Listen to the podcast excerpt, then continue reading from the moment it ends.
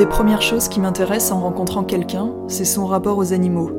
Qu'il soit indifférent, craintif, affectueux, engagé, cruel ou ambivalent.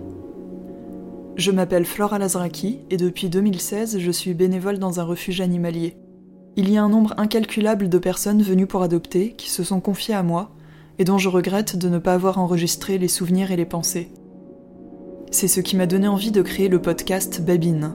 Chaque mois, j'irai à la rencontre d'un humain qui nous racontera l'empreinte d'un animal sur sa vie et son rapport au monde. Les liens tangibles ou invisibles qui nous relient aux animaux sont de toute nature.